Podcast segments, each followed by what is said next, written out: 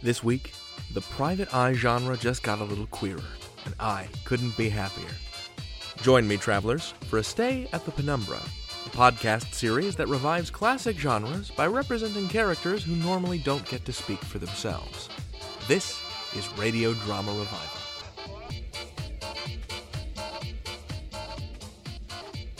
Welcome to Radio Drama Revival, the podcast that showcases the diversity and vitality of modern audio fiction. I'm your host, David Rheinstrom. Today, I'd like to introduce you to a Boston outfit called the Penumbra. They take the stalwart genres of radio drama, your film noir, your western, your fantasy, and give them a well deserved update, one that allows more people to see themselves in fiction. The hard boiled detective meets a devilishly handsome homme fatale, not a femme fatale. The lovable bandit rogue is a genderqueer lesbian. The brave knight is paraplegic and uses a horse where you or I might use a wheelchair. There's nothing wrong with the classics. Well, there might be some things wrong with them, but we'll get to that in the interview. But what I love about the Penumbra is the obvious love and care that the team brings to these old story forms, making them new and exciting with their competence and craft.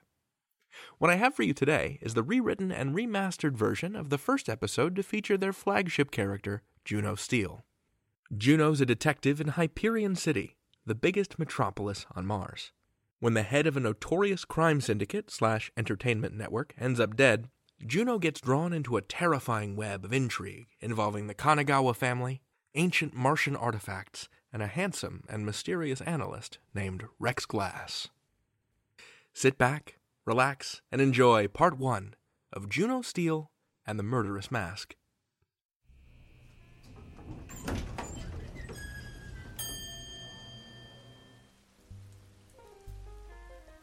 Ah, good evening, traveler. Welcome to the Penumbra. May I take your coat? You've picked an excellent place to spend the night, dear traveler. The Penumbra is the grandest hotel this side of nowhere. Countless rooms and countless halls. Just look ahead of you. See the doors go on and on. Even we aren't sure how many there are, or what lies behind them all. Will you be staying long? Many of our guests do. You're in good company, traveler. The Penumbra draws guests from everywhere and every when, and all of them have stories to tell. Stories that will excite you, delight you, and maybe even terrify you.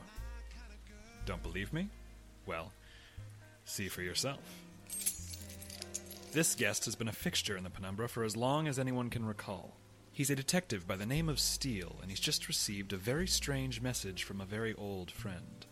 An ancient curse has supposedly claimed its first victim, and if the crime scene is to be believed, Detective Steel might just be its second. What luck! It sounds like he's in. Come, traveler, come with me into room J12. Juno Steel and the Case of the Murderous Mask.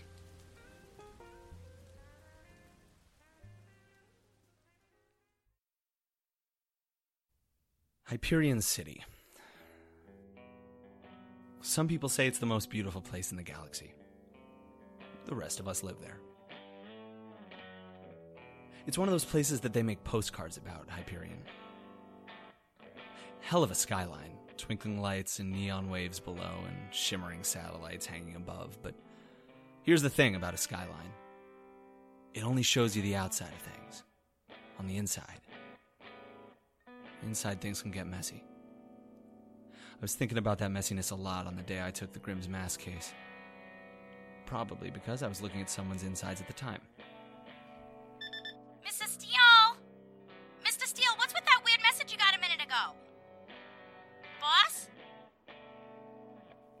On my screen, I saw what was supposed to be a glass trophy case, but it was hard to tell with all the blood covering it and the lower half of a human being hanging out one side. But believe it or not, that wasn't even what made my heart stop when I looked at it. That honor went to the wall behind the case, on which was written, in blood, Your next Juno Steel. And that's kind of a problem for me, because it turns out my name is Juno Steel. I'm a private eye. In a town as ugly as this one, cleaning things up is supposed to be my business, but most of the time, most of the time, it just feels like I'm spreading the mess around.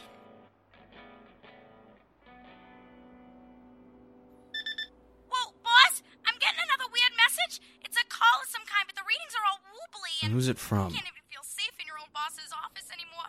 Almost made me choke on my pretzel bits, and now I got salmon paste all over Put it me. through already.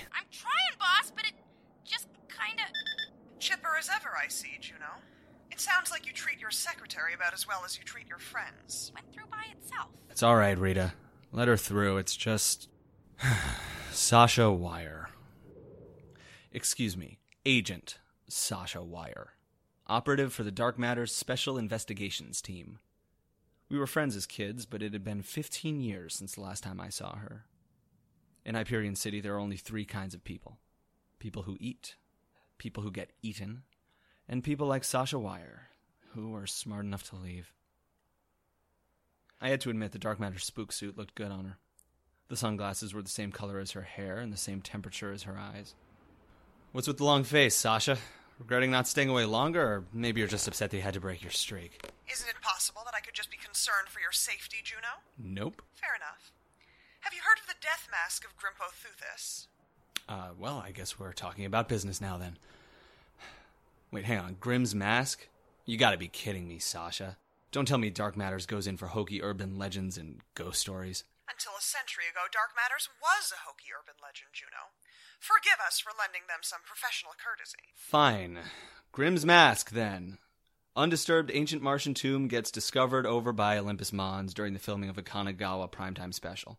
Croesus Kanagawa films his big, flashy expose of the excavation, destroys a few thousand years worth of priceless ancient Martian artifacts, blah blah, until he opens the burial chamber of an ancient Martian ruler. He finds a death mask there, and the carvings around the mask say something about who cares. We do, Juno, and you probably should. Ugh. The carvings surrounding Grimm's mask specifically state that, quote, Grimpo Thuthis has earned eternal rest, end quote, and that the mask is to be left undisturbed. Or else the ghost of Grim will walk again and seek vengeance upon those who disturb the tomb. When do we get the part about the guy who has the hook for a hand, Sasha? That's my favorite. Take this seriously, Juno. Urban legend or no, all evidence points toward the fact that someone has managed to infiltrate the incredibly sophisticated security system at Kanagawa Mansion, murder Croesus Kanagawa, and paint your name on the wall. Your life is on the line here. That's good. I've been looking for a nice low stakes case. I thought you might say that. Say what? Case. Not everyone looks at a death threat and sees a job opportunity, Juno. Dark Matters is also willing to offer you protection. I'll pass. I'm guessing your protection looks a lot like a new name in a one room apartment out on some asteroid a billion miles from nowhere. Well, regardless, it's certainly fortunate that you're willing to take this case. We thought it might be a conflict of interest to have you on this, but the Kanagawa family requested you investigate specifically. The Kanagawas want me there, huh? So that's the catch. Sorry, Sasha, you can keep your lousy case. I'll take death threats all day, but I won't walk straight into the guillotine. But you know they were very insistent. Insistent. I'll tell you what I'm insistent about, Sasha. Not getting gutted by a bunch of mobsters with a TV station. Do you know the last thing Croesus said to me? no. It was a little hard to hear through the concussion, but I think it went something to the tune of, If you ever set foot in here again, I'll kill you. What in the world did you do to deserve that? Just saved his son, is all. I mean, most of his son. But listen, anyway, that's not the point. I'm not going back there, Sasha. So you can tell Croesus Kanagawa and his cronies that Juno Steel's not going to be their stooge. I I mean, couldn't tell him that even if I wanted to, Juno. That corpse in the photograph? That's Croesus. all right. So it turns out I'm interested. You had better be. Either you take this case with our assistance, or you and I start talking about what asteroid you might want to live on. I hear XZ2B21C is very nice this time of century. It has an excellent view of Pluto. Ugh. Don't throw a tantrum, Juno. An agent will be arriving shortly to aid your investigation. He can fill you in on the details. Oh boy, this day just keeps getting better. I am not being followed around by some jerk in a suit all day, Sasha. Perhaps you can talk him out of the suit, but his assistance is not up for debate. His name is Agent Rex Glass. I've never met him, but his record is spotless, and he specializes in issues of this variety Murders? The occult. The what? Goodbye, Juno. I'll see you in another 15 years. Juno Steel is a lot of different guys depending on the day. Collector of bad art, decent cook, terrible gambler. But here's one thing he's not an exorcist. So I threw on my coat, grabbed my keys, and spun the right laser carts into my blaster. If I could get out quick enough, I might have been able to solve this case without ever having to hear about ghosts or boogeymen or whatever Agent Tyrannosaurus was into might have been able to if I'd moved a little quicker. Hello? Detective Steel, are you in there? Damn. Dear, could I ask you? Thank you. You are a gem upon Mars, Rita, and twice as beautiful. ah, Detective Steel, how lovely to meet you at last. Detective, are you trying to crawl out that window? I'd say I was succeeding. Well, I heard they do things differently on Mars, but I must admit this is a surprise. You'll have to show me your customs, Detective. Is there room in that window for two? His face was lean but soft, with a cherub smile and a fox's teeth. He looked like he was happy to see me and like he'd be just as happy to kill me if push came to shove. It wasn't unpleasant, all things considered. Agent Glass, right? Only to my mother, Detective Steel. Call me Rex, please. Yeah, I think I'll pass. Rita! Rita! Oh, I wouldn't bother calling for her, Detective. Miss Rita has been uh, taken care of. The hell is that supposed to mean? Dealt with? Accounted for? I've euphemisms to go around, Detective. Rita! You better not have laid a finger on her, you. Oh, no, nothing of the kind.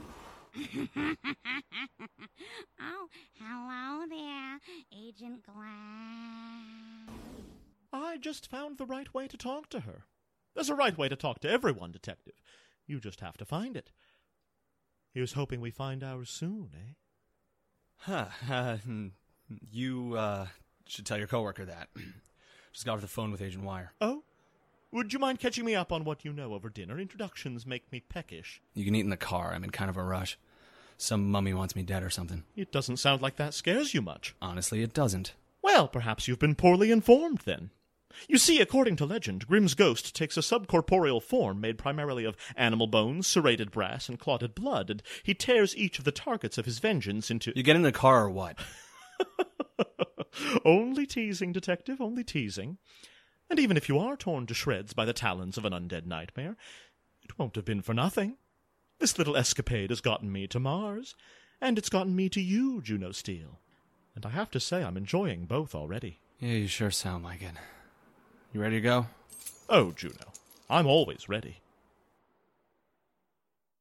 Croesus Kanagawa lived in one of those mansions over uptown. It's easy to find, especially at night. Just look up for the moon. Then look for the bigger moon right next to it. That's Kanagawa's. The mansion was heavily staffed, and I don't mean there were a lot of people there. I mean, just looking at the biceps of the women guarding the door was enough to make you think about how brittle your bones were. Between muscle and firepower, the staff was armed. And they had one other thing in common, too. Juno, is it just me, or did every single one of those people we passed just now have the last name Kanagawa on their name tags? They like to keep their business in the family. But there were so many. There weren't that many. They're just good at surrounding you.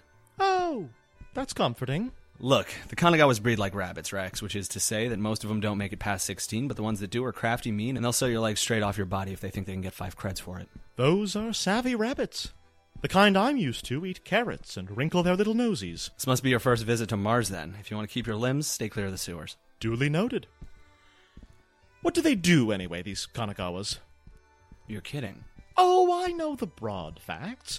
Stars of stream and screen by day, kings of the criminal underground by night.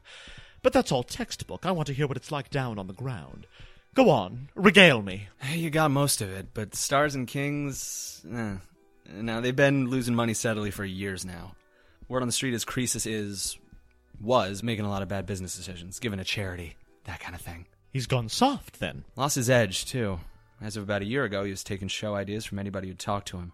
That's why I'm in this mess in the first place. You mean why the curse chose you? Because you gave Croesus the idea for a show? Okay, last time I was here, sometime after I saved his son and before Croesus kicked my teeth in, he asked me what kind of shows someone like Juno Steel watches.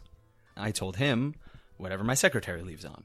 And when he wouldn't take that for an answer, and he still hadn't paid me, I said, You know what, Croesus? Right now, I think I'd pay 10,000 creds to watch you dig a deep, deep hole and then bury yourself in it.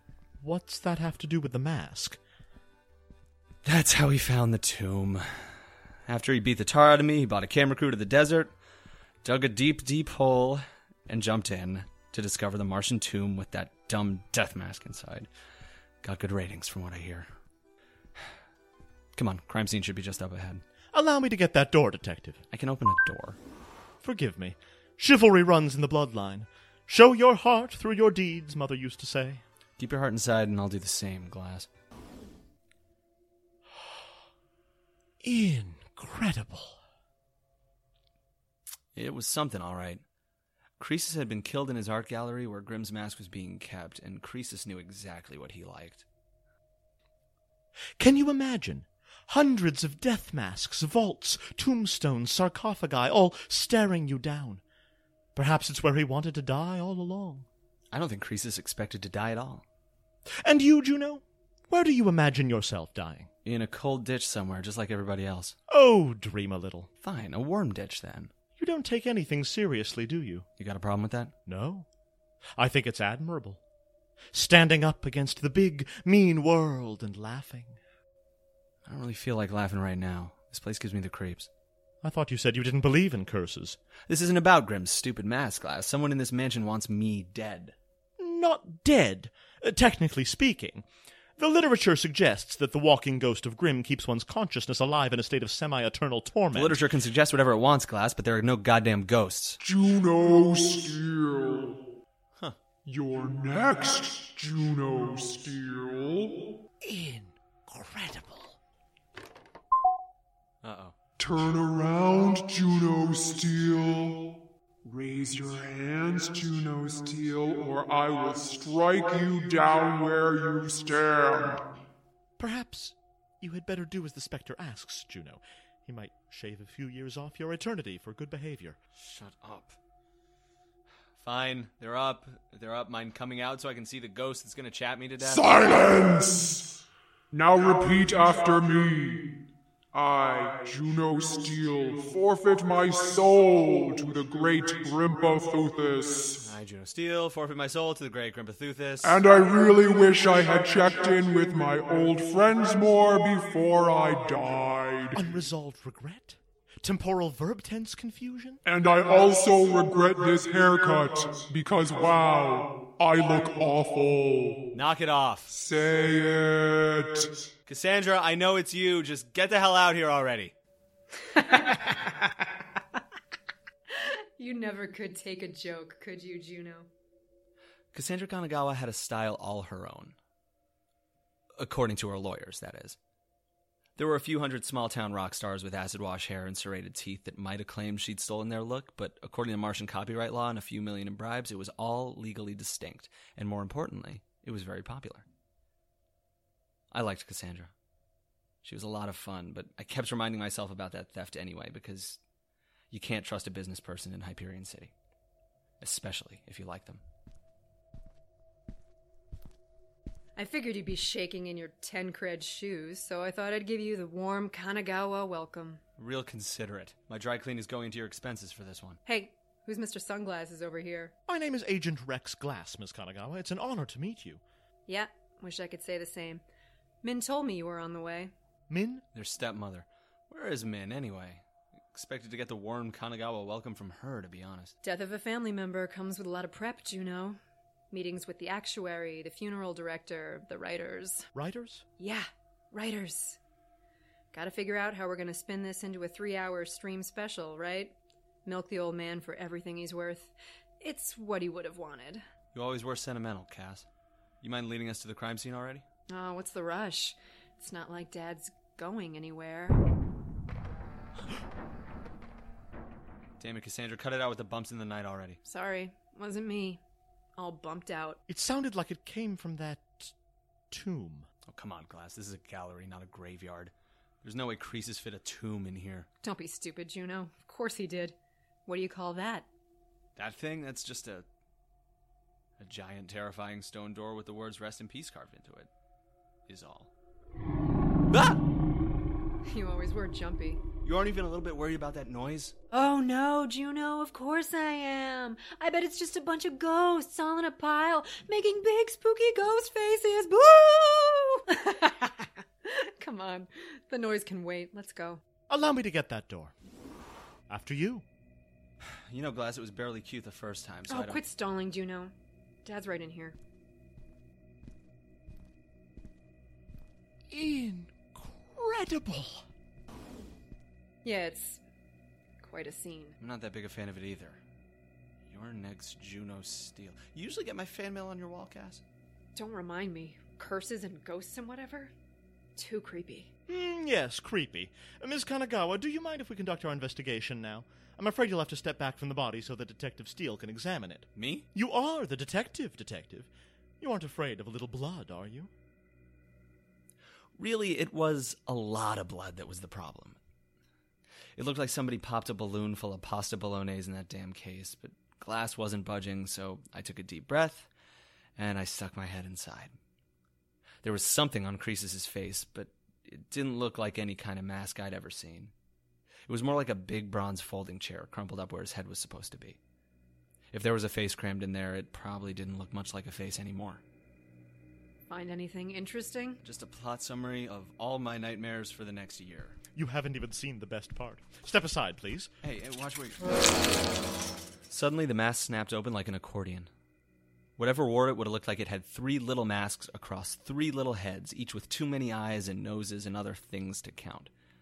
As for Croesus, well, the thing had tried to split his one big head into three small ones. And succeeded.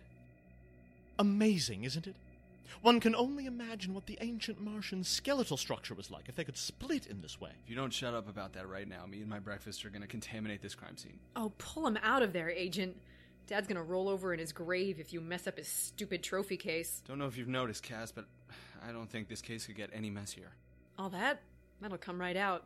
This thing's supposed to get blood on it. What? She's referring to the locks, I believe. Look here, Juno. A set of two DNA key locks, set to open only if the right genetic sample is placed within them.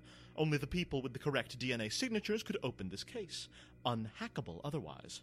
So let me get this straight. Anytime Croesus wanted to take his mask out to play, he had to cut his hand open and bleed all over both locks? Not both, moron. Dad wanted to make sure this thing was completely thief proof. So he got two that have to be opened simultaneously. The left one was set to his DNA, the right one was set to Cecil's. And mine. Pretty interesting detail there, Cass. You keep looking at me like that, and I'm gonna knock your eyes right out of your skull, Steel. Like what? This is how I look at all my friends who've got a 50 50 shot at being murderers. You little. Miss Kanagawa, would it interrupt any of your family's plans for mourning if I were to remove the mask? I have some readings I'd like to run on it. Whatever. Knock yourself out. Say hi to Croesus for me. And, uh, thanks, Glass. Anytime. Gotta admit, it's weird seeing Croesus in there. Knew they'd call me in to investigate him one day, but I always thought he'd be the killer, not the victim. Don't count him out yet. Dad found a way to cheat everyone he ever met. Death's got its work cut out for it. Fascinating. What an extraordinary polymer. If you don't mind my saying, Cass, you don't sound all that upset the old man's dead. He cheat you recently? No. No, he didn't, actually. It's just. This is a lot easier if I pretend he did. The mask's material, unlike anything else, incredible. It changes to assume the shape of what it contains. So, what were you looking for when we first came in here? What are you talking about? Come on, it doesn't take a genius to figure it out. When you stepped through that door, the first thing you did was look behind the plant. Not that hard to find Croesus. He's right in front of my love letter on the wall over there. Hmm. Just one good push. That's all it would take. With one good push, the mask could swallow its victim whole. Rex, kind of in the middle of an interrogation over here. Oh, apologies, detective. I'll just bring the mask over here then. Interrogation, huh? You haven't changed a bit. Just trying to lay it all out on the table for you, Cass.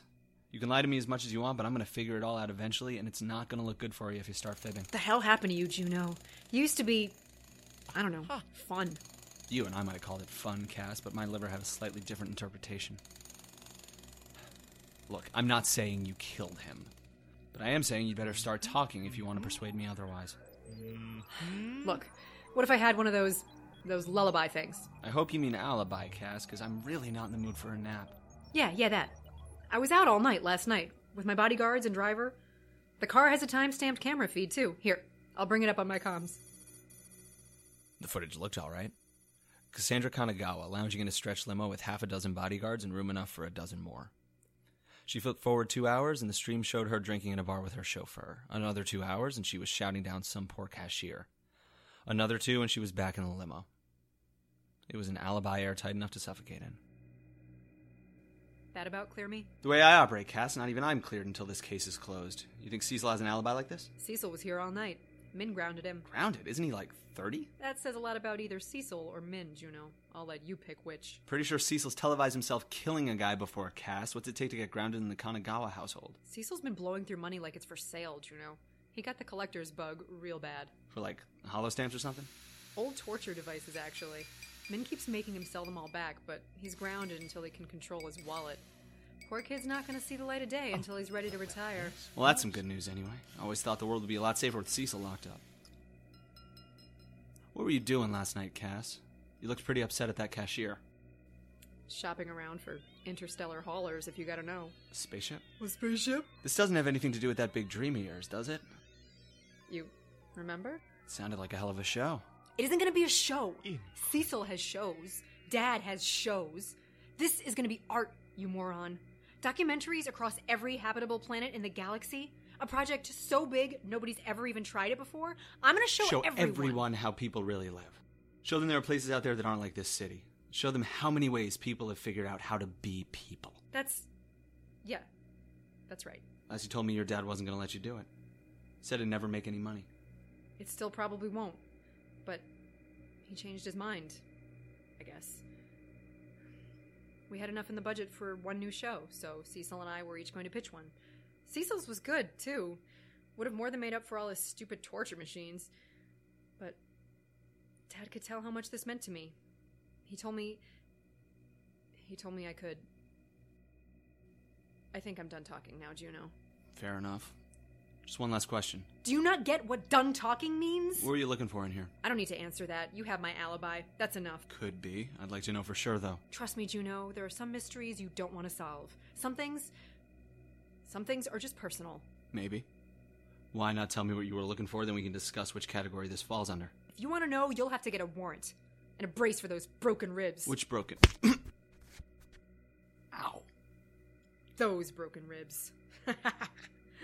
Later, Juno. Good luck with the whole death curse thing. Hey, wait a second. At least tell me where we're supposed to find Cecil. He's probably in his stupid workshop. Well, where the hell is that? Remember those creepy tomb doors in Dad's collection? You're kidding me. Have fun in there.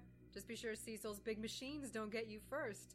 After all, there's a monster on the loose. Woo!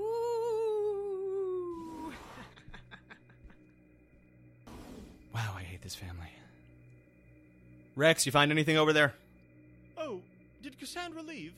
Oh, it's a pity. I wanted to ask her about these doors. What, are they haunted or something? No, I'm just looking to remodel. Shall we continue on, Juno? You sure there's nothing else over there? That was pretty quick. In training, they taught us that your chances of solving a murder plummet seven hours after death, Detective. We have to keep moving. Back in the HCPD, they always told us 24 hours. Well, that certainly explains a lot about the Martian crime rate, I'd say. Shall we? Sure, Rex, whatever you say. I dragged my heels on the way back to the creepy tomb door. I had something big on my mind, for one thing, but more pressingly, I really didn't want to know what tortured machines or ancient ghosts or goddamn dinosaurs were looking back there making that noise.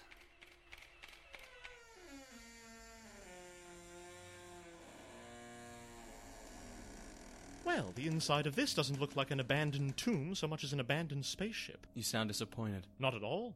Some of the strongest paranormal activities have taken place in sunken ships space pirates' curses and alien specters. You don't really buy all that stuff, do you? I believe in things bigger than us, in things outside of our comprehension. The universe is full of mysteries, Juno. Where we go when we die, why some objects seem to bring luck or misery wherever they go. What strange force causes two strangers to become closer? No mystery to that last one, Rex. I hear you can buy it by the bottle so long as you have a valid form of ID on you. what has you so cranky? I hear there's a name for it, but I never asked. Psychiatrists give me the creeps. Really now? I want to work with you, Juno, but if I'm going to do so, you'll have to cooperate. Look, last time I did a case for the Kanagawas, I messed up, okay? I did something really stupid and they've wanted to get me for it ever since. Which was? Yeah, no. Not getting into that. You're worried that this is a trap, then? Thought that was pretty clear. Well, allow me to alleviate those fears, Detective. It is definitely a trap. Hey, would you look at that? My fears just up and disappeared. That's incredible, Rex. Thanks for the amazing secret agent stuff. It's simple. Cassandra was far too willing to allow me to tamper with the crime scene. Min has invited you into her home and sent her daughter to you, but she, herself, is nowhere to be found. Absolutely everyone has been leading us here, to this hallway, with those horrible noises. Case in point, it seems absolutely certain that they all want us to come here, to where Cecil is. The only question is why. Or if they even have the same reasons. It sound like it's getting closer to you? I would certainly rather not find out. Damn it, there's nowhere to hide. I wouldn't be so sure of that. Now, if I recall correctly, Glass, this really seemed like the time to give the wall a massage. just a moment. Aha! Quickly, in here. What in the. Now.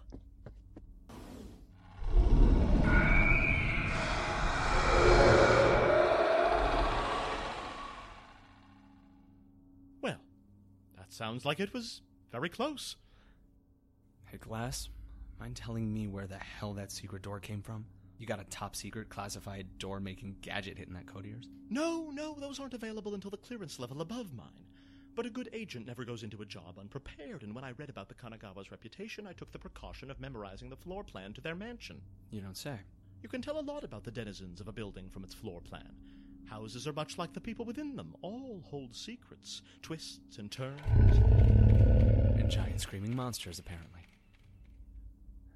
Sounds like it's right outside. What the hell are we gonna do about this thing? Oh, nothing at all. That's not what I expected. If we open this door, it will find us and likely kill us. If it opens this door, the very same. This may be difficult for an investigator to swallow, but there are some things one should not investigate. You're not the first person to tell me that today. So, given all that, there's nothing to be done but wait, hope that we don't die, and hope even more that the creature leaves some evidence or ectoplasm behind to examine. And in the meantime, I'm much more interested in you. That makes one of us. You've just implied that everyone has a monster lurking in the halls of their mind. If we're going to rely on each other in this haunted mansion, is it so strange that I would be interested in what shapes your demons take? I'm a little more concerned about the shape of the demon that wants me dead, honestly. You have a very interesting name Juno. Juno. Like the goddess, I assume? Mothers, guardians, protectors?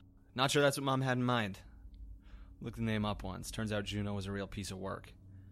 Had a mean streak a mile wide and a nasty habit of killing her kids. And do you have a mean streak, detective? Nope. Mom did, though. Never killed me, but that wasn't for lack of trying. How about Rex? That mean anything? Look at me, Juno. I am? No, no. Look at me. Really look. Now tell me, what do you think Rex means? right now, I'm thinking it's someone who took Psych 101 a little too seriously. Very close. It means king, Juno, in a language dead 10,000 years. I take my name as a creed to live by. Control your name, and you control yourself. It's a pretty thought, Rex. I wish it were that simple. Goddess of protectors. What was that? We've wasted enough time already. That thing hasn't made any noise for a while. Maybe it's found somebody else to eat. I would advise caution. Looks like the coast is clear. Let's go. Well, so much for caution. Juno, I do want to apologize. I hope you haven't taken too much offense. Shh. I can tell you're upset, Detective, but shushing seems entirely unnecessary. Just shut up. Don't you hear that?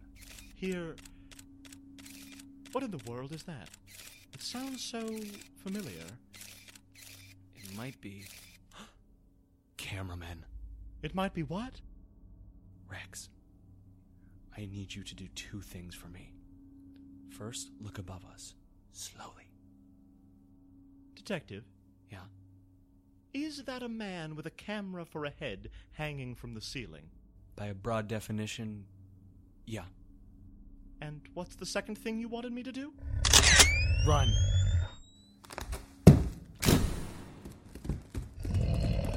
What in the world is that thing?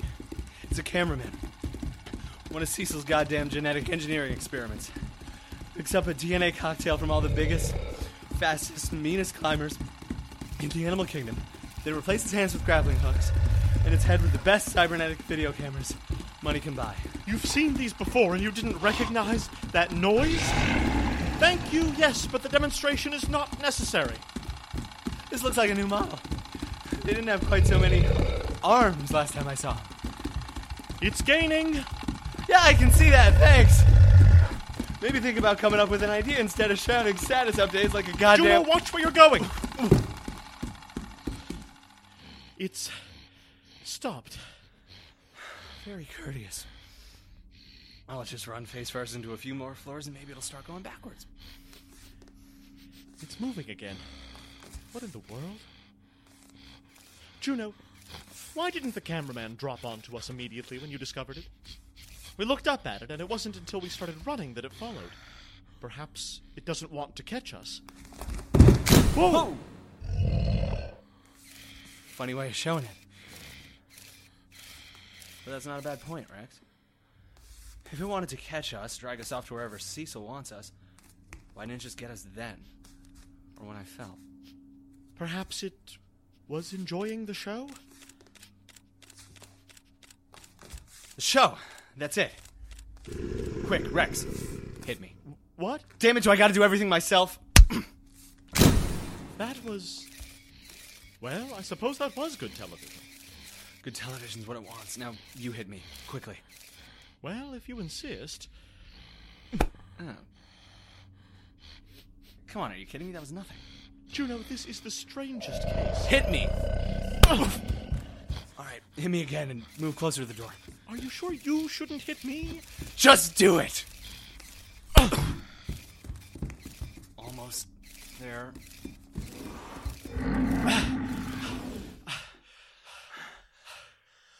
Well, that was exhilarating. I'm glad you enjoyed it. I'm gonna go sit down now. Allow me to. I can get there on my own.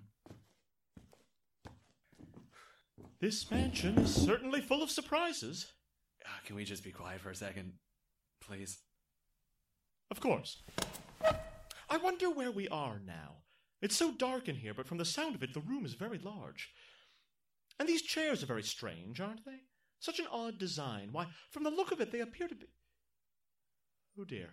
What now? Didn't Cassandra say that Cecil had been collecting ancient torture devices? Yeah, but he sold them all off. Because, well, I don't know how to break this to you, Detective, but these chairs appear to be. What the hell? These bars, the chairs have locked us into place. Esteemed visitors, elders, and gentle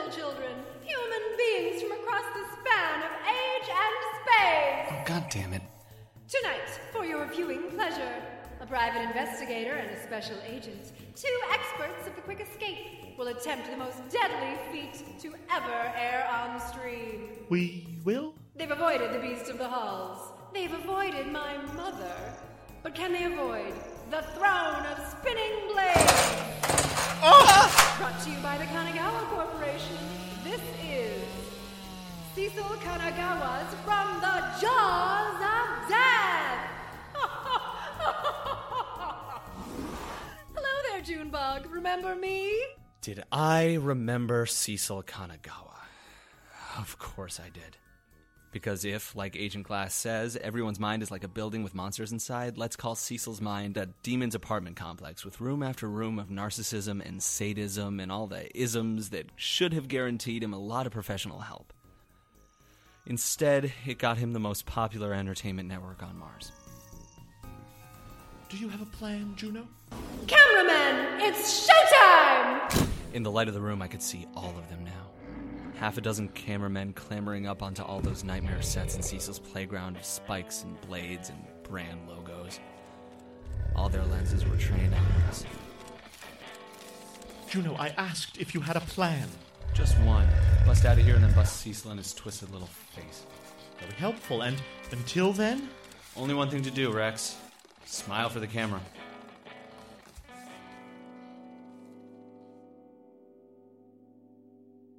And that was part one of Juno Steel and the Murderous Mask.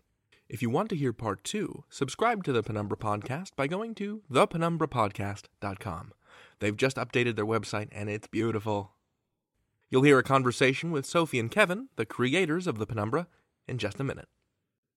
So, I got the chance to talk to Sophie Kaner and Kevin Vibert, the fearless leaders of the Penumbra production team. We talk about the genre fiction that inspires them, the philosophy of sci fi, masculinity and queer coding in film noir, and, exclusive to this program, a scoop. Take a listen. Sophie and Kevin, welcome to Radio Drama Revival. Thank you for coming on the show. Thank you so much for having us. Yeah, We're super you. excited.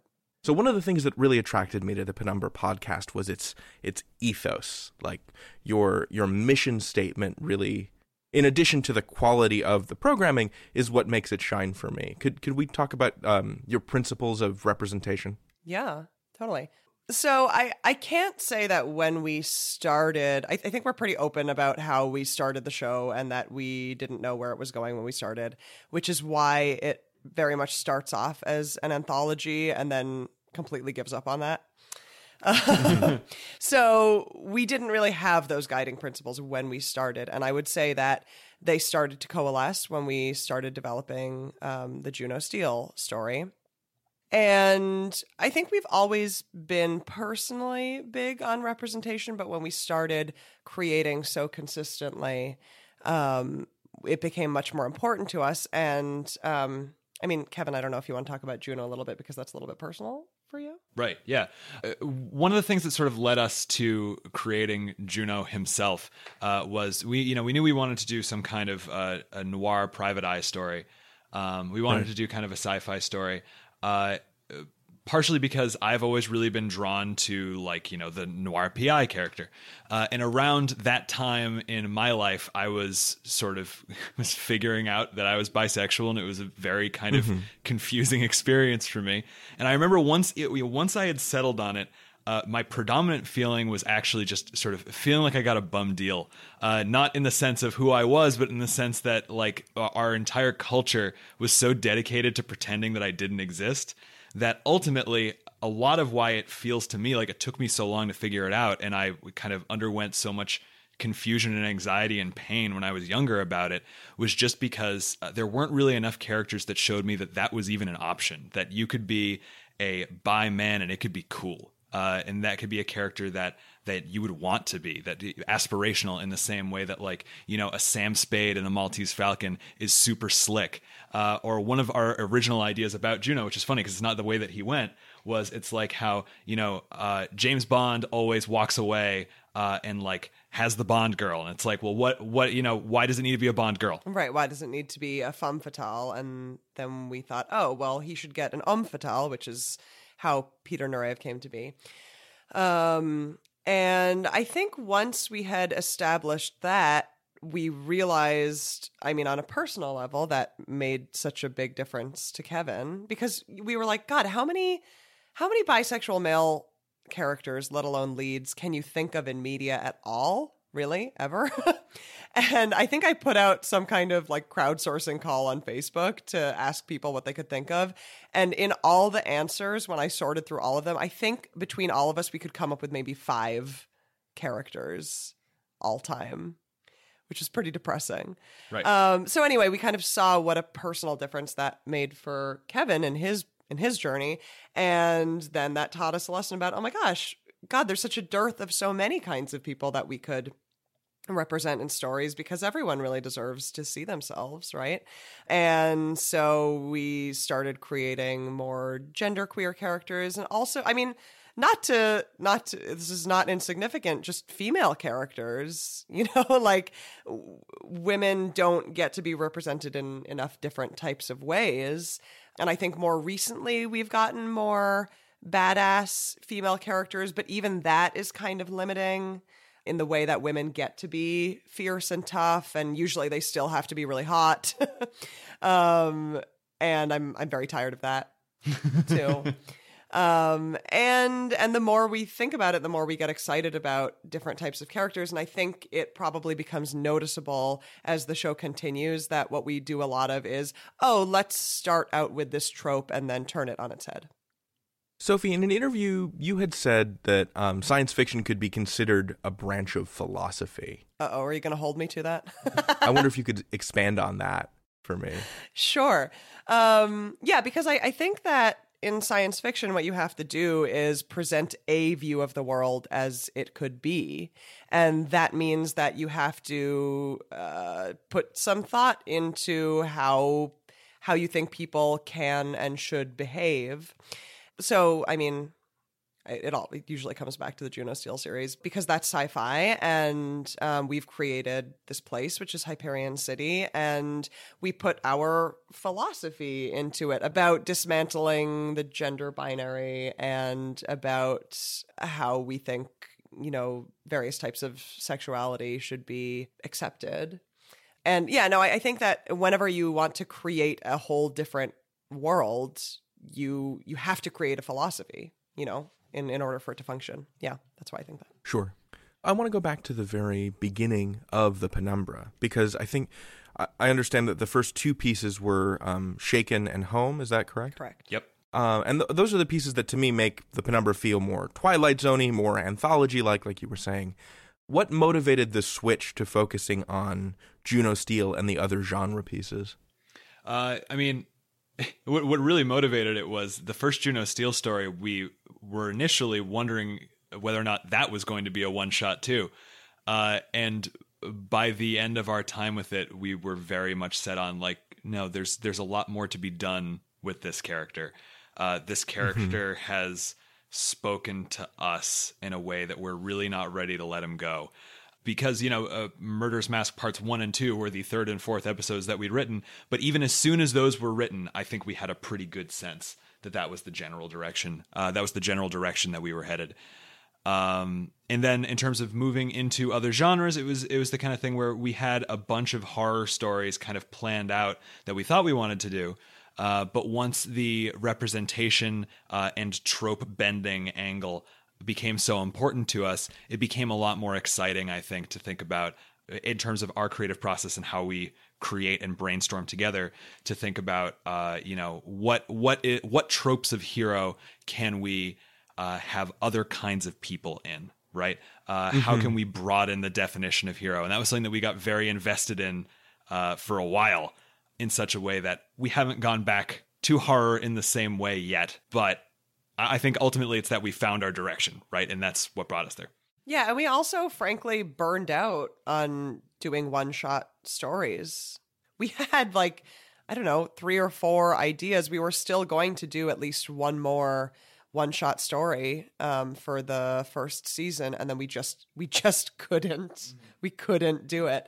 Um, so we ended up really adding more to Juno Steel, and then um, as I think you probably know, for season two, we're building out the second Citadel storyline, which started with Janus Beast, um, into another storyline uh, because we've gotten invested in those characters as well, which we realize is a pretty unorthodox um, format for a show, but we like what we like. so, con- connected to the second Citadel world, uh, Sophie, I have a question about your background as a dancer and an aerialist. Okay. This, is going to sound kind of like a left field question. Yeah, it I, is. I, I like not. it. um, so there there are several pe- set pieces in the Penumbra in the in the shows that you have done. Yeah. Including Sir Mark, Sir Caroline, and Sir Talfrin's fight with the Janus Beast in the Second Citadel, that require a lot of like blocking, physical mm. blocking within the audio medium. Um, does your does your training as a dancer um, affect the way that you stage action in audio fiction? I love that question so much. Thank you. Yeah, I mean, I actually I have said this a few times. So, I mean, I am relatively new to sound design. And I mean, as with so many things with the Penumbra, it sort of wasn't intentional that I took it over. It was, I think, just like annoyance. and and I got really invested in it. And, and actually, I do find it very relevant to dance because, in my opinion, it's all in the timing. And yeah, and, and the rhythm of the way people move. And I do have to really key into that, even with um, footsteps. And it's like somebody's running over here, and like how fast paced is it? Um, or how long is this person? How how long are these person's legs? Um, yeah because I think that a, a, pitfall that, that people can can fall into when um, they start making audio fiction is is not situating bodies in space, just sort of saying, well, this will this will suggest a kind of physical movement.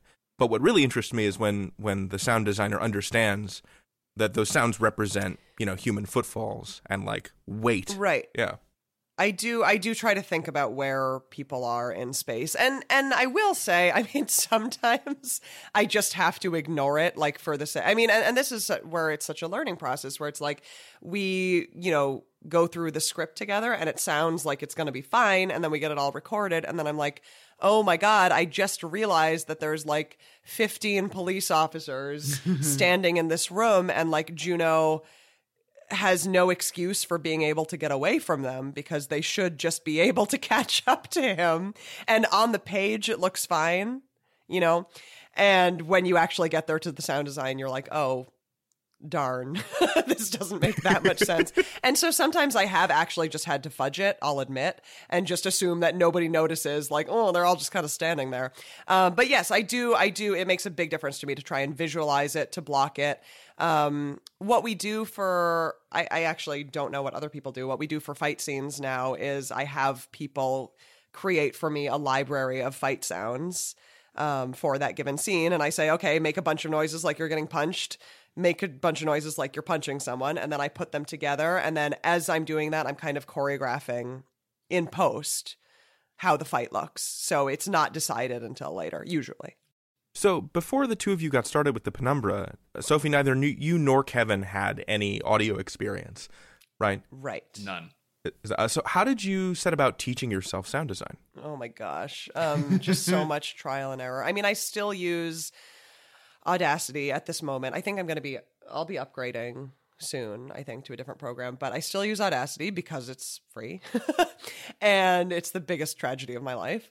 And um, I, no, I had no idea what I was doing. We got a couple of books. Um, I, what's the one I have? The sound sound design Bible. I think so, or sound effects Bible. Sound effects Bible. Um, oh, Ric Viers does it have the the bomb on it? Yes, yes. Um, which is fantastic, and that has been a help. But I use, you know, free sound effects. I make sound effects. Um, I YouTube things a lot, and it's just trial and error. And I mean, you can hear from the beginning the trial and error, um, at, in how like shoddy the quality is at the beginning, and you know, you can hear me learn as I go. Um, Yeah. You I can definitely hear let me let me put it this way. I can definitely hear you improving quickly. Thank you. um, yeah, I, I I don't know. I just I just had to tear out my hair a lot and experiment. So this is a question for both of you, but I want to start with you, Kevin. I want to go back to Dashiell Hammett. Um, and ask you to tell me about your problematic faves. Um, what are the genre influences that you love but have elements that make you cringe? And how did you want to what did you want to keep from from those influences and what did you want to leave behind? Okay. Uh, yeah, D- Dashiell Hammett is is the place to go, isn't he? Uh, I absolutely adore the novel The Maltese Falcon. It it like is one of the ones that I will just kind of always go back to. Um, the thing about when you are grabbing uh, you know, noir stories from that era, or really, you know, any genre that's super dominated by tropes, and it comes back to tropes for us a lot, is that tropes are great because they're repetitive, they're satisfying, they're characters that you recognize in new packages. They also suggest a certain way that people are, right? Um, so as a result, you know, the fact that we have so many uh, femmes fatale, uh, yes, they are dangerous, they are interesting and stuff like that, but they're also they're dangerous and interesting the same way every time, and it suggests a certain way about uh, the way that that people need to behave, right? Uh, so Okay, even though I love uh, Miss Wonderly in in the Maltese Falcon. I think that she is so interesting, and I love the fact that she is like so two faced in this amazing, completely effortless way. Uh, the fact that you see that character type over and over and over again makes it such that she herself is not a problem, but the fact that she exists within a pattern of characters that are exactly the same and are all women is a problem. Um, Right. so really i mean even more than uh individual characters it ends up being the tropes and the character types that really speak to me um, which is one of the reasons i think that sophie and i bizarrely will always speak extremely highly of who framed roger rabbit as like one of the best examples of the noir genre um, Sure. because it like it doesn't completely skirt that stuff but it dodges a lot of it uh, and while at the same time being a very strong very fun uh, noir story that hits kind of all the major you know structural beats that you would want to hit Some something that's interesting to me about noir, and Kevin, I think you said this in an interview, is you wanted to you wanted to separate the masculinity of the noir genre from its homophobia. Mm-hmm. I was wondering if you could you could dive into that and like I don't know. I find I find the the curation of masculinities within Juno Steel to be really refreshing and cool.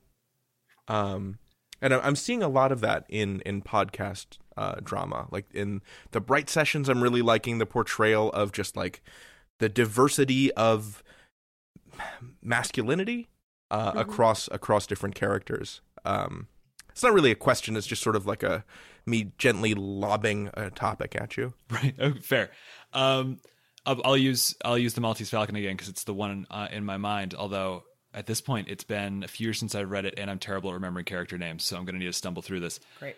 Uh, uh, Peter Lorre's character in the movie of the Maltese Falcon. Oh yeah. in the in That's the right i mean in the novel he is very transparently coded for like you know there's this big you know muscular hot goon that he's always hanging around with and it's clear that they're in like a relationship but it's just used in this way of like oh look at this like creepy slimy guy uh, as opposed to sam spade who uh, is like it- it's this weird thing where it's um it's actually super contradictory because you know s- uh, the noir hero is not you know the super ripped perfect epitome of like physical masculinity. Like sam spade is described as looking like a shaved bear. Like he's a weird looking dude. Um but the fact is that like his just his bearing his masculinity the way that he just kind of like owns any situation with a woman in it is what makes him on top. Whereas the fact that the female characters can kind of beat Peter Lorre's character around is one of the things that make him kind of like weird and gross and creepy.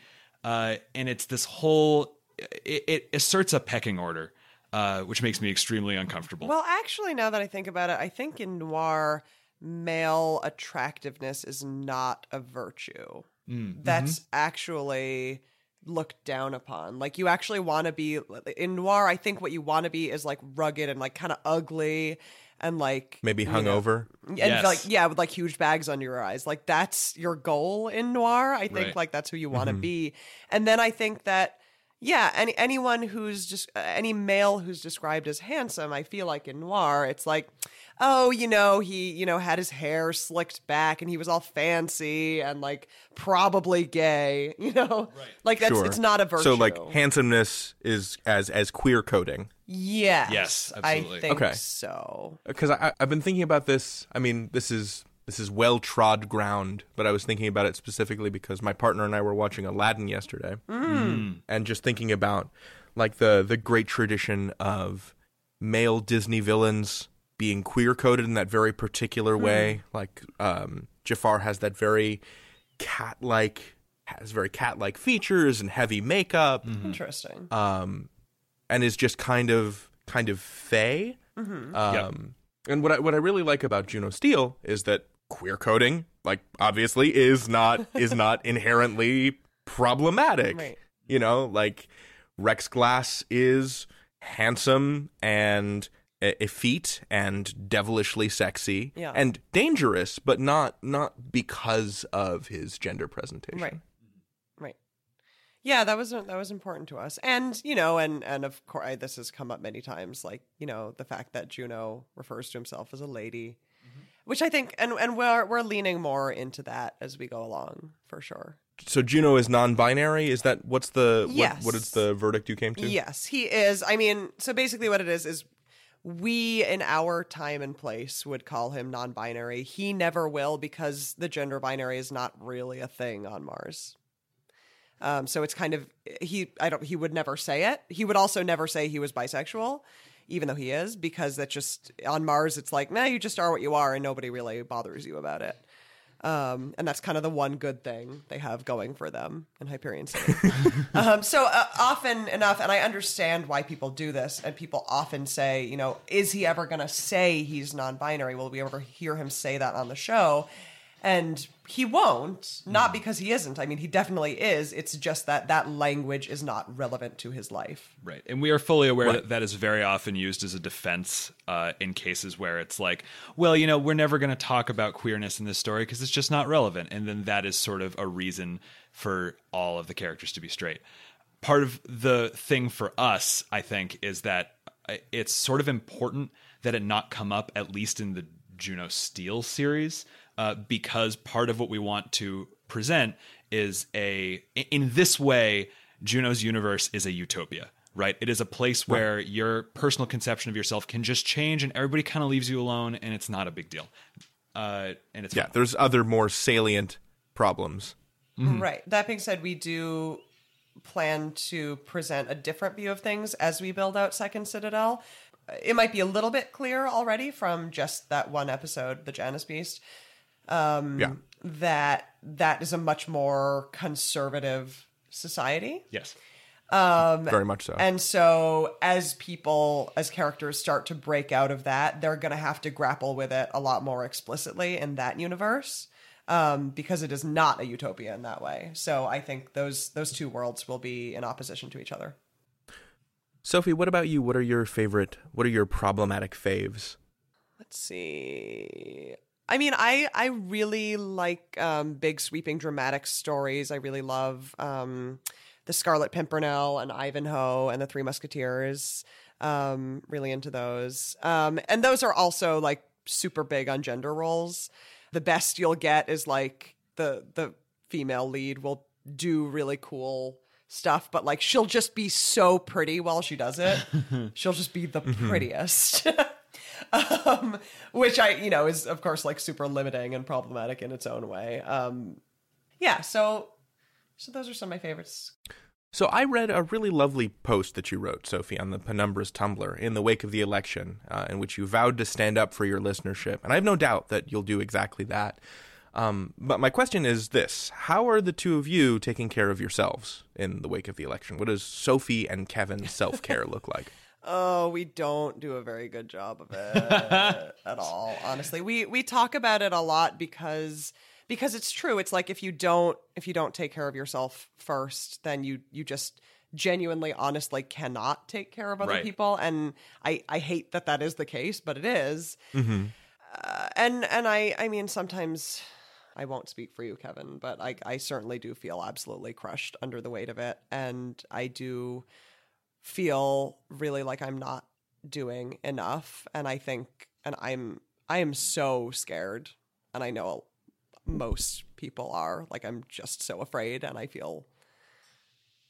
I just so feel I, I just feel so afraid of of inauguration day um, and everything to follow. Um, but but um, you know, actually, our our fans help a lot, and the knowledge that what we put out into the world helps other people helps us a lot. And actually, Kevin like talked me down from a ledge literally yesterday. Uh, because I was feeling so crushed, and I was like, I can't even focus on work and like putting together the show because I'm so fearful and he was like, "Well, but we're doing good things for people," You are.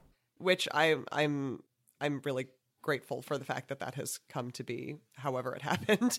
Um and knowing that like if if we made somebody's day better or if we made somebody able to go on with what they're doing, then that really makes it worth it for me no matter what happens.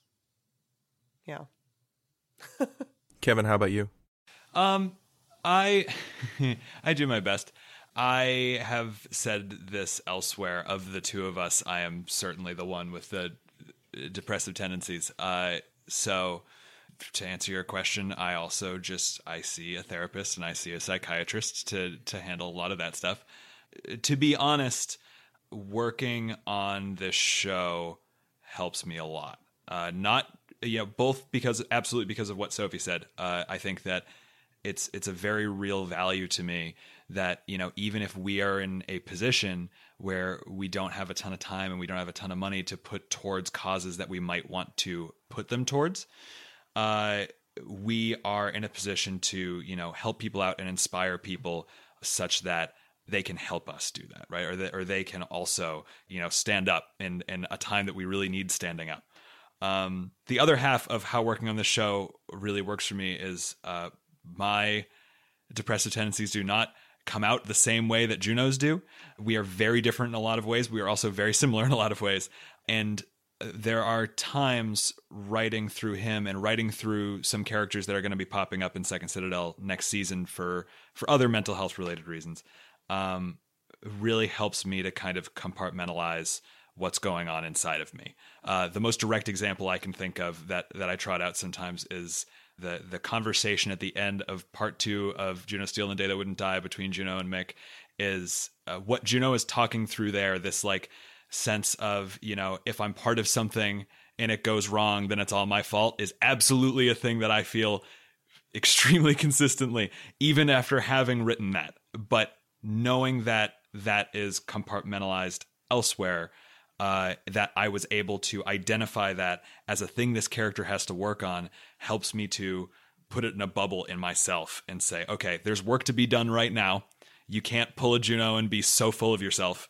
Uh, you've got to find Mm-hmm. a way to be actually active right now. And you know, it doesn't it doesn't work 100% of the time, but a lot of the time it helps to pull me out of it and and keep on moving. Sure. And I mean, we have each other, and that's really big. Yes. Yeah. How did the two of you meet? Um, in college, You both went to UMass UMass Amherst. yes, we went to UMass Amherst, um, and we were in the same writing program. I, we're a couple. I don't. I don't know if we've ever explicitly said that. But, Oh, okay. yeah. um. So, and we've been together for seven, more than seven years. Um, Yeah, I guess we've probably never I guess we've never explicitly said that. It's out there now. Now people know. Um, yeah. You heard it here first, folks. What a scoop! Yep. Um, what what is it like to work creatively with your partner? It's so good. It's great. It's actually good. It's great. And like, I can't believe we never thought to do it before. Oh, no. You know what? I'm in trouble. I'm sorry. I said this yesterday and Kevin gave me such a look because I've been begging her to work with me on a creative project for literally years. Um, yeah. Well, the thing is, I'm the worst.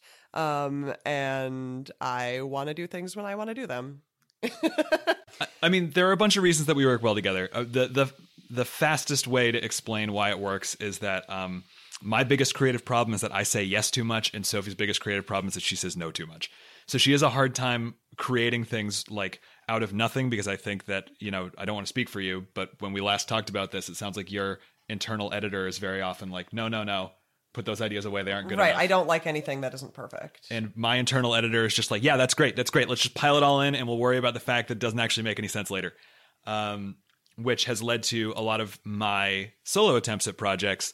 Uh, I will work a very long time on them. And then at the end, it's just like, well, this is a mess. Uh, whereas I think Sophie has had a hard time. I don't have anything. right. So as a result, we balance each other out really well. right. Um, and, and, yeah, we, we've also learned a lot from each other. So Yes. I think that our starting places are very much like he's a writer and I'm an editor. But that being said, having now been working on this show for over a year now, like he's gotten much better at editing and thinking through things logistically, and I've gotten much better at generating ideas creatively, um, just through practice. Right. Um, so we've we've definitely learned from each other a ton. But um, I mean, it's amazing. We are just constantly spitballing ideas and outlining stories. Um, it's also it means we never stop working, you know, because it's like if we're together, well, I guess we're working on the show, and so like it, it does mean that I I say this like you know, I know what I'm talking about. We've done this maybe twice now. Is that like we have to set aside a time to be like, okay, we're going on a date and we're not going to talk about our trash son, Juno. Right. Juno stays home. We're getting a babysitter. um, and it's it's really hard not to. Yep. He just always pops his little head up. Um, but and like we really have to like set aside the time to not talk about the show. We almost never follow through on that because we're always talking about the show. um, but I, it's it's great. It's actually great working together, and we we really don't fight about it very much. Amazingly, Yeah. yeah, Wow. it's crazy. Yeah. Because I, I can imagine if with with you know a different couple with different personalities would not would not be comfortable always thinking about the show. Yeah, we go really hard. Yeah. I mean, uh, it's also the, the part of the precedent for this is that uh, even before we wrote things together, like it's oh, the thing that we have always done together is to talk about stories a lot. uh, To the point where uh, we've needed to learn to watch ourselves because our first reaction, like whenever we go see a show or whenever we go see a movie, is we leave the theater and like pick it to pieces. and ju- and just tear it apart. Even if we like, in fact, especially if we like it, um, because we're just so interested in opening it up and seeing the cogs and how they work. And that really rubs a lot of people the wrong way, reasonably, because sometimes people just want to watch a thing and they don't want to like have a whole conversation about like plot structure. Because why would you? Uh, but because of that, we have just been honing how we think and talk about stories for seven years at this point. yes, yeah, and and now we don't have to like make our friends suffer through it all the time. like now we can put it to some good use. It's nice. So the episode Home brought back these really powerful memories of what my dad used to do when I was a kid, which was he would set up this anti-monster matrix Oh over my, God. bed each night. it had like little knobs and lasers, and I wouldn't go to sleep until he set it up. so he had to oh, like set it up over the bed. Do you have similar memories of your parents doing that kind of thing? Ugh, I wish. No. That's just that story just broke my big goopy heart. Well, are you are you sort of thinking? Are you thinking of the magic rhyme in home? I am thinking of the magic rhyme. Okay, because that this is interesting. The magic rhyme is kind of a, a device. Plot device, yeah. Yeah, and the reason for it is because the version of Home that we aired on the show is the second version of Home. It's rewritten. And we wrote it, we recorded it. The recording got all hecked up. It was real bad. Yeah, like it was just unlistenable. So we put it on the back burner. And at that point, I was like, oh my God, I don't even know how to begin sound designing this anyway.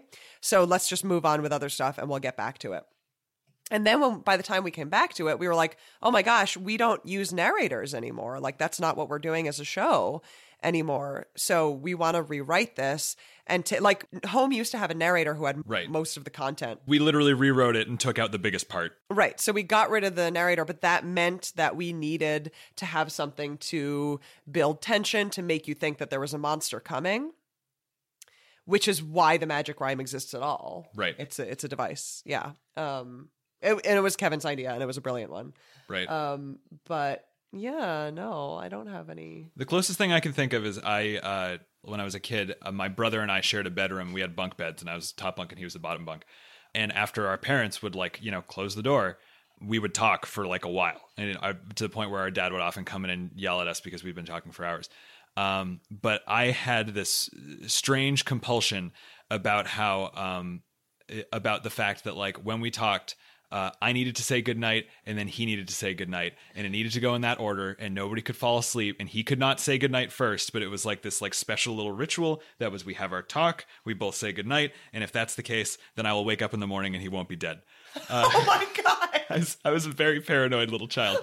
Um, so so that is the uh, that's the closest equivalent I can think of, really. That's so fun. This, mind you, is Kevin's same brother who writes the music for the show. Yes. Oh, Ryan. Then. Yes. Yes. Cool. Nepotism. Uh, you've alluded to Ryan's music being very different Hmm. um, for what he provides for the show. What it, what sort of music does he make? Uh, his band Boagrius makes uh, kind of like a punk funk sort of thing. Yeah. Uh, I, I will spell it because I, he's always upset because his band name's impossible to spell. Uh, B O A G R I U S. They, I, I like their stuff a lot. But I, one of the things that's really interesting is that you know that is a group effort. Whereas when he writes music with us, uh, there's actually a lot of, especially like Sophie's creative sensibilities that end up in there. Like you two end up talking for a long time about the way the music has to look. Yeah, and I'm really fussy about it. And also, what it's well, it's a really interesting pairing because it's a case where the genre that Ryan is most comfortable in is not really your thing, No, not at all. and so that's a really cool case of two kind of disparate creative forces coming together to make this third weird thing that neither one of them would have thought of individually. Right. And I'm oh god, I'm so happy with all of this. I mean, my my absolute favorite piece of music that he's produced, which wasn't my idea, it was Kevin's idea. Um, but it's the the music in Angel of Brahma that plays on New Kinshasa. I think it is so beautiful, and the episode that episode was supposed to end with I think Juno's theme as it usually does, but I loved that piece of music so much that I put it back in at the end and I even let it play out after the end of the monologue because I just I was like, you know what? The audience can sit and listen to this and they can like it. Um, and I'm re- I'm really happy with it. I, I think he did such a beautiful job. And I I mean, this is so. I'm the okay. Again, I've said this before. I'll say it again. I'm the worst, and one of the reasons is because I frequently listen to just the end of that episode of my own show, and I cry because I love it. Do you have a favorite Kate Jones voice? oh, It's a great question. Um, I mean, I I know it's boring, but like Rita, like how could it not be Rita? uh, I don't know. I think it's Rita. Rita's the best. Rita is every mom's favorite character. yes. Like anybody on the show, if we've asked their mom who they like the best, it's always Rita. I mean, she's so cute. Rita, Um, Rita's my favorite voice, but Kate does a just a great face when she's doing Miasma's voice. does she? Yeah, she does. Well, because she's very expressive, and when she does Miasma's voice, that's the only time I ever see her face like slow down. Is I guess Oh, what I mean. true. Yeah. Well, but she also does a great face when she does Rita because like part of what you don't hear is that she actually has to like gear up for the voice. So she'll like rev up her voice into it and like every time we like start recording you hear sort of like a like a lawnmower kind of. That that is not an exaggeration. That's yeah, it direct. sounds like that, except better because she's better. But like, and then she'll kind of like keep the lower half of her jaw where it is, and then the whole upper part of her face like revs backwards into it, and then like comes back down. That's amazing. It's such a joy. Is there video footage of this phenomenon? Oh, I've got to get some. Yeah, we should. sure. Recording recording with Kate is an absolute delight. It's just wonderful. Um, I wanted to talk about the uh, Michaela Buckley illustrations and posters that you've been putting up because they are astounding. yes, they are. I initially encountered uh, Michaela Buckley on Tumblr making Wolf 359 fan art. Yeah, yeah. Uh, I was wondering how how did you hook up with her?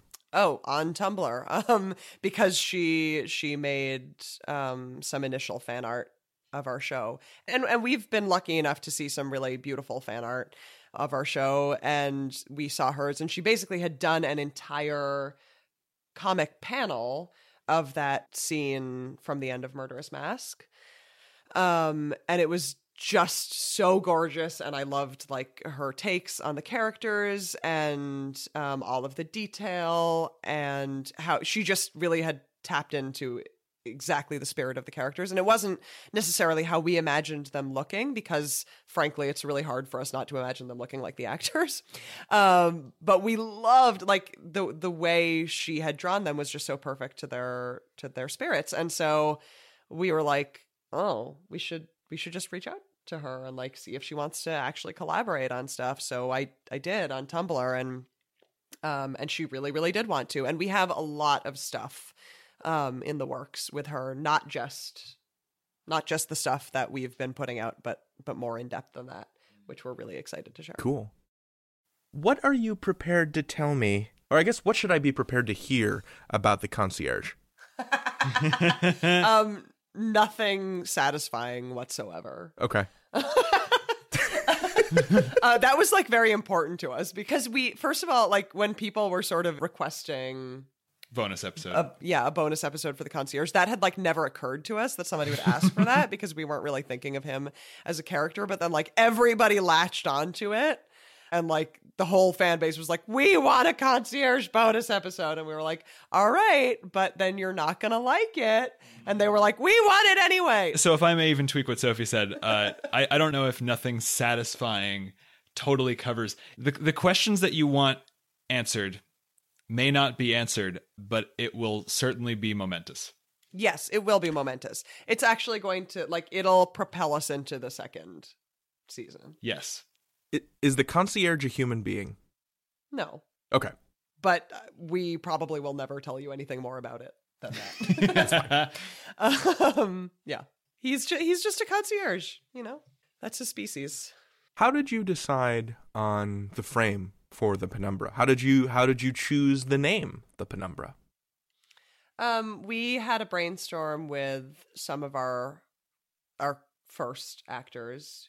Um, I mean, so that was when it was still very much modeled on the Twilight Zone, which is why it has the frame that it does, because we wanted sort of like a Rod Serling kind of character to introduce the show, um, who just was sort of all knowing and wasn't connected to any of the stories. And this was important to me, like that he be the writer, which is why I strong armed Kevin into playing the concierge.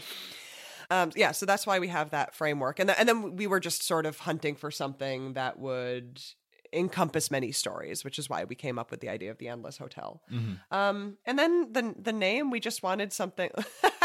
I know what it was, wasn't it? Like we wanted first, we tried to come up with what at that time was our guiding principle for the show, which, as we talked about at the beginning of this interview, is turned into something quite different.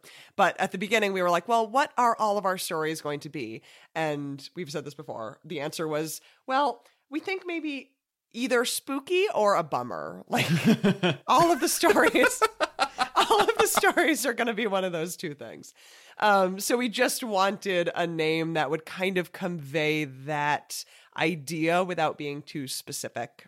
And Penumbra sounds cool, and it it's you know has to do with shadows, Right. Which means it's spooky, but it also could be sad. Um, Right. Yeah. We had to talk about how the Twilight Zone is an absolutely genius name because it evokes literally nothing but an emotion. Right. Uh, right. It's just like here's the space where things are weird. Like Right. that's all it means. It's It just mean it's just a that. space between two things that we also think is kind of creepy. Yeah. Right. A liminal space, as Noah Symes would say. He's very into that concept. Uh, let let's close out with this question: Where do you think this medium is going? I mean, podcasting in general, I think, has to be the wave of the future, right? In the same way that like on demand TV is so much more now than regular TV, where you're sort of at the mercy of the programming. Um, so I, I think certainly podcasting in general, like it, it always surprises me that podcasting is still fairly niche because like I don't get it. Why would you not just pick and choose what you want to listen to when you want to listen to it? I don't understand why everybody's not doing that all the time. I don't know. I I definitely have hopes for fiction, for audio drama. Um I think it, maybe it will always be kind of niche. I mean, right now it's really a niche of a niche because not everybody listens to podcasts and of those that do, I think most people listen to nonfiction. But there's something so wonderful I think about that it has a relatively low barrier of entry that you can have so many indie productions um that can be so widely accessible like that's that's amazing that we are to quote noah symes again we're just some garbage people in a garbage room and No. we- I mean, maybe in the Tumblr way, but no, not garbage. Thank you. Um, but you know, we can reach people all over the world and tell our stories, and amazingly connect with people all over the world, and and tell stories that they have wanted told. And I think just the mere fact that you can get so many indie productions in the door, I think that's inherently valuable. Um, and so I really hope to see it grow more. Yeah, I mean, what I will say is from seeing high school aged kids and sort of the kinds of media that they interact with, uh, the, there's there are sets of kids that talk about podcasts a lot, uh, that are that are very aware of them and that are very aware of this space. I, I think that part of it is that people, I think, sometimes will say as shorthand that um, podcasts are the new radio, and it's and it's not quite the same thing because you have this case where there's still an old radio, uh, which means that you have a lot of people who have you know used old radio for a very long time and are perfectly content with it. Um, from where I'm sitting, I think that you have a lot of people, especially you know younger people who are growing up now, who are used to this uh, culture of I go and I seek out what I like. And there's so many people making things that chances are pretty good someone's making something that I like. And I think that to those people, this space is going to appeal to them more and more as we get more and more kinds of voices in here. Because for a lot of kids and a lot of people our age, the concept of I really want a story that is this kind of story or it represents this group of people or you know it has these design sensibilities or something like that and you just seek out the things that you like and you hoard them right they are they are your things that you follow uh, is a lot more familiar and i think that audio drama podcasts in general are really well positioned for that Right. It's it's self curated. Yeah. Is really what it is. Yeah. Instead of like instead of you being sort of spoon fed whatever is in the mainstream at that particular moment. Right. You've you can sort of pick what you want to listen to. it's one of many reasons that I feel a real responsibility to offer, I guess, in terms of representation, things that I have not seen. Sure. Uh, because I want to make sure that there's not somebody, I was going to say some kid, but really just anybody who goes out there looking for themselves in a story and they can't find that. I uh, we can't cover everybody. There are too many different kinds of people, and I want a lot more people to be helping us out on this, especially when I think about my students and kids that age who are growing up and trying to figure out the world and trying to figure out how they get to think about themselves.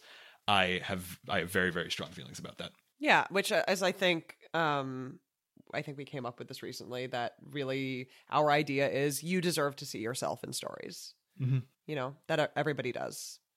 Um not just one or two kinds of people and you know, we can't be all things to all people and as I think Kevin's saying, like we hope that more producers and more creators will make this type of thing so that more types of people can be represented because like obviously we will never be able to do that all by ourselves um but that's that's our goal That's wonderful.